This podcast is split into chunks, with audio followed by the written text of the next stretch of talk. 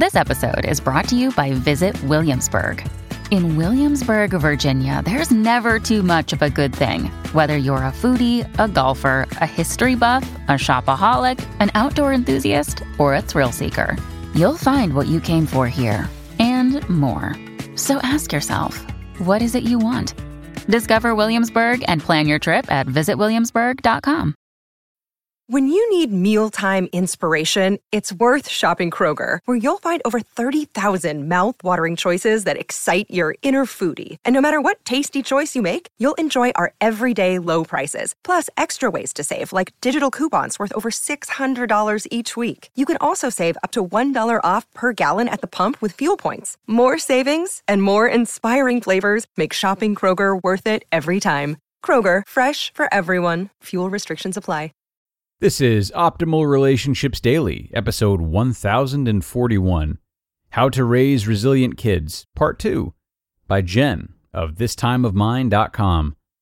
Hello, everybody. I am Greg Audino, your host and narrator, and I'm so glad you've decided to stop in for Part 2 of a really great post that we began yesterday in 1040. It's been really dense so far, packed with information, so be sure you've listened to Part 1 before proceeding today. Again, that's in yesterday's episode, which you can find right after this one in your podcast feed. But if you're all caught up, then get ready for more. We're going to get right back into this post now and continue optimizing your life. How to Raise Resilient Kids, Part 2, by Jen of thistimeofmine.com. Number 4. Step into a coaching role. Trial and error is a great way to learn. But that doesn't mean we can't help our kids learn from mistakes or deal with situations that are hard, confusing, disappointing, or uncomfortable. That's where our job as coach comes in. Coaches teach skills, offer feedback, provide encouragement, and guide players toward success. But they don't play the game. The kids do. We can be the same way. When we do things with our kids rather than for them, we help them grow in both confidence and competence we support while still providing room for independence and mastery. Number 5. Teach problem solving skills. Building on each of the previous tips, parents who learn to be a strong support system while allowing for mistakes are in a perfect position to teach important problem solving skills. Then, when our kids come to us with a problem, we can help them brainstorm ways to work through it.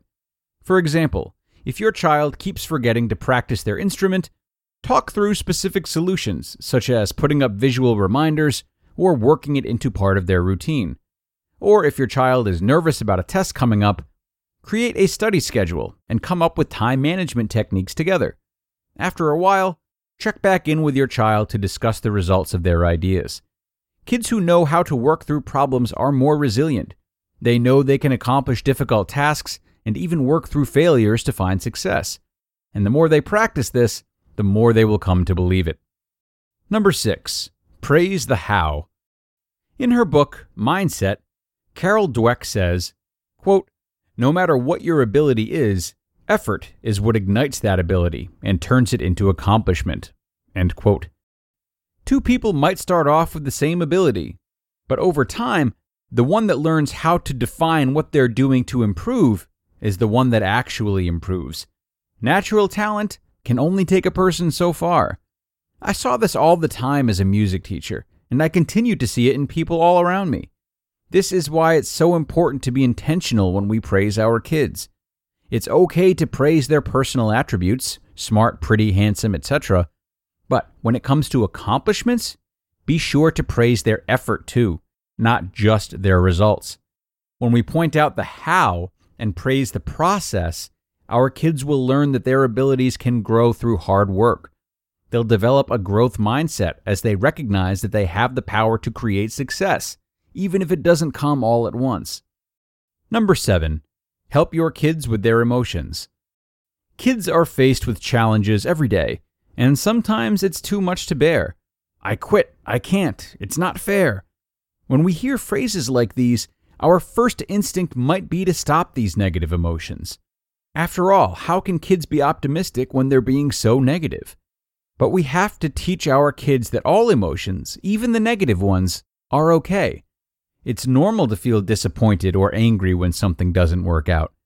We can empathize with them, helping them feel validated, seen, and heard.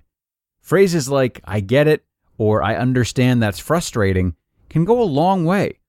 Once we've connected with our kids, we can help them deal with their hard emotions. We can talk through what happened, or even brainstorm ways to cope with their anger or frustration. If any consequences are necessary, make sure they know the consequence is a result of how they handled their emotion throwing, hitting, breaking something, not the emotion itself. Then you can talk through how to handle it better next time. Learning to deal with emotions in a healthy way helps kids bounce back and cope with difficulty. Number 8. Model resilience for your children. One of the best ways to raise resilient kids is to be a resilient parent. Lynn Lyons, co author of Anxious Kids, Anxious Parents, talks about the importance of modeling positive behaviors.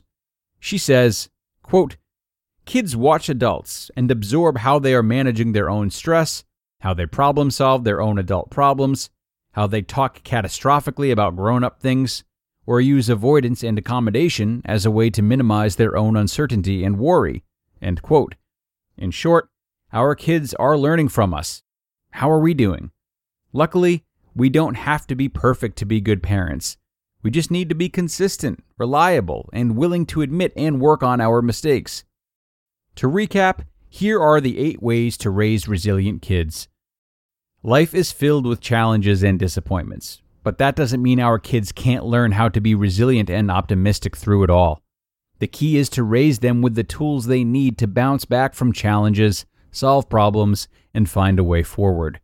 Here is a quick recap of how you can do that. Start by being a strong, reliable support system and making space for other positive adult role models. Help your kids gain confidence by priming them for success. Allow your kids to make mistakes so they can learn from them.